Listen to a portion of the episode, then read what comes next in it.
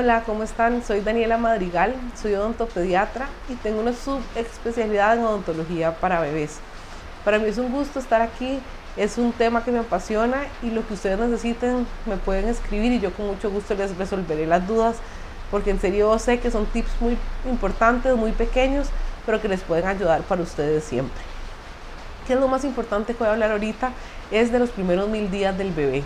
Los primeros mil días del bebé es el embarazo, que son 270 días, el primer año, que son 365 días, y el segundo año, que son 365 días. Esto suman los primeros mil días, que es una ventana de oportunidades enorme para que el, bebé pueda crecer en su mejor posición, que sea el momento donde el bebé desarrolle su cerebro mejor y que nosotros podemos intervenir.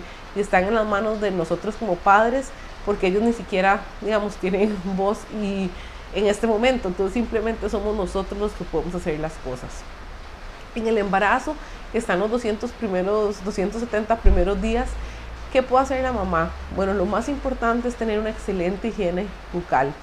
Nosotros trabajamos en el programa materno infantil, que son eh, el cuidado de la mamá embarazada, después el bebé desde el recién nacido, los primeros meses, y ya seguimos adelante, ¿verdad? Con toda la parte de, de su higiene bucal.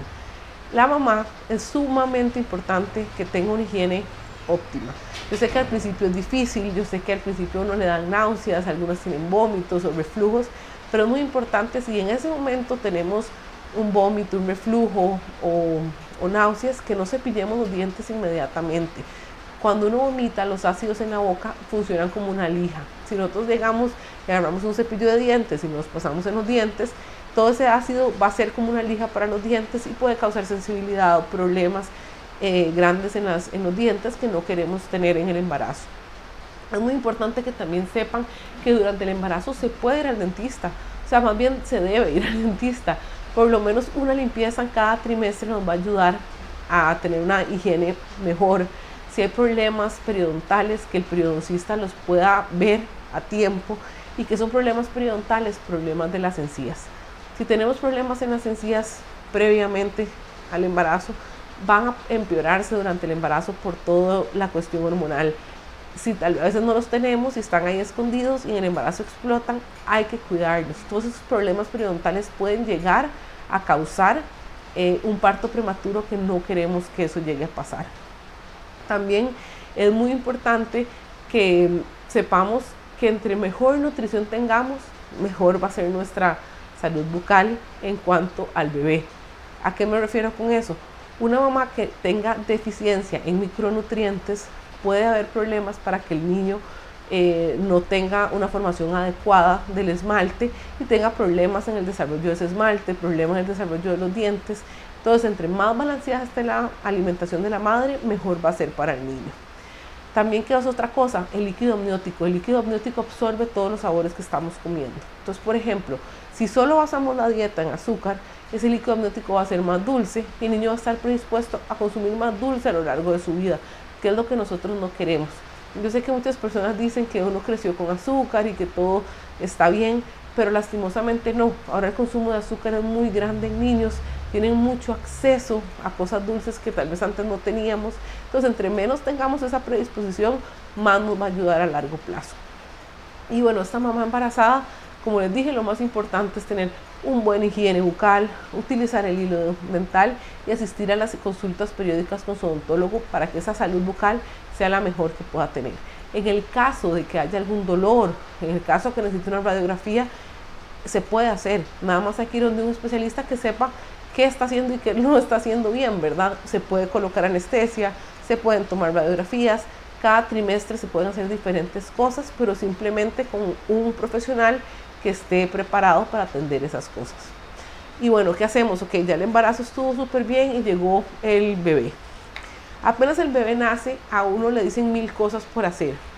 Y hay muchas personas que dicen, limpie la boca al bebé.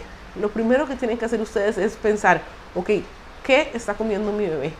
Si mi bebé está comiendo solo leche materna, tiene una lactancia materna exclusiva, que sería lo ideal, no hay que hacer nada, no hay que estar limpiando la boca. Esa leche materna está llena de cosas buenas, de protección, de inmunoglobulinas que nos van a proteger del medio ambiente externo. Entonces, si nosotros la estamos limpiando y quitando toda esa leche materna que nos está protegiendo las encías y la boca, estamos haciéndole un daño al niño. Entonces, simplemente lo que hay que hacer es dejarlo, no hay que estarle limpiando la boca, no hay que estarle haciendo nada. Eso no significa que después el niño no me va a aceptar el cepillado, porque hay muchas otras cosas que podemos hacer, pero la limpieza no hay que hacerla a un niño que esté con lactancia materna exclusiva. Si fuera el caso que está la lengua sucia, están los cachetes sucios o las encías sucias, se puede limpiar con un trapito, con una gasa húmeda, siempre con agua limpia, filtrada, ojalá hervida, nunca que esté caliente, se puede hacer, pero no que sea una rutina. Si mi niño está con fórmula infantil y lactancia materna, tampoco debemos hacer nada. Agarremos los beneficios de esa leche materna. Si quitamos todo eso, muchos hongos se pueden aprovechar y se instalan en la boca del bebé y hasta se instalan en la boca del bebé y en el pezón de la madre. Entonces no queremos esas cosas. Y si el niño está solo con fórmula infantil, también se podría eh, no hacer nada, al menos de que la boca en serio esté sucia o que veamos eh, esa lengua con una capita blanca que la fórmula infantil muchas veces hace. Entonces, si es así, podemos limpiarlo sin ningún problema, puede ser una vez a la semana, una vez cada dos semanas, cuando ustedes vean que la boca de su hijo esté limpia, es sucia, disculpen. También, bueno, ¿qué hacemos en toda esta época? Cuando empieza la fase oral, esta empieza entre los 3 y 4 meses de edad. La fase oral es cuando el niño empieza a descubrir el mundo a través de su boca. Se encuentra las manos, las empieza a chupar, salen más babas, se estimula más la saliva. Es la etapa que yo le llamo la etapa del babero, siempre andan empapados todos, si no usamos babero hay que estarlos cambiando. Y muchos piensan que ese es el momento donde está saliendo los dientes y no es así, es simplemente el inicio de la fase oral. Pero en este momento ya el niño aprende a agarrar cosas, a sostener cosas, entonces podemos aprovechar de muchas formas usar mordedores. Un mordedor que sea de fácil agarre, que el niño pueda agarrar, sostenerlo, morderlo. Si le damos al niño algo muy grande, no lo va a poder hacer. Todos muchos papás dicen, mira, a mi hijo no le gustan los mordedores. Los mordedores funcionan un montón porque lo que hacen es ponerle encima más suavecita y a la hora que sale el diente rompe más rápido. Y a los niños normalmente les molesta cuando les está por salir el diente. Ya cuando rompió la encía, todo está bien. Entonces en esta fase oral podemos aprovechar a empezar con mordedores, de fácil agarre, que sean livianos. Hay mil tipos. A mí me encantan un montón, ¿verdad? Pueden usar muchos. También es ideal para empezar a masajear las encías. ¿Cómo masajeamos las encías? Venden estos deditos que son de silicón. Esos deditos deberían de entrar bien hasta el fondo del dedo y se pueden empezar a masajear las encías suavemente, siempre con el dedo adentro. Ahorita no me cabe porque tengo las manos un poquito hinchadas porque yo estoy a punto de que venga mi segundo hijo, pero todos esos masajes se pueden hacer. Esto hace lo mismo que el mordedor, va a hacer que las encías estén más suavecitas, el diente salga más rápido y estemos todos más tranquilos con esas molestias. Y otra cosa que podemos hacer en esa época es usar los estimuladores, que son estos que parecen cepillos de dientes, no lo son, y lo que ellos hacen es agarrarlos y empezar a morderlos. Todo nos va a funcionar súper bien.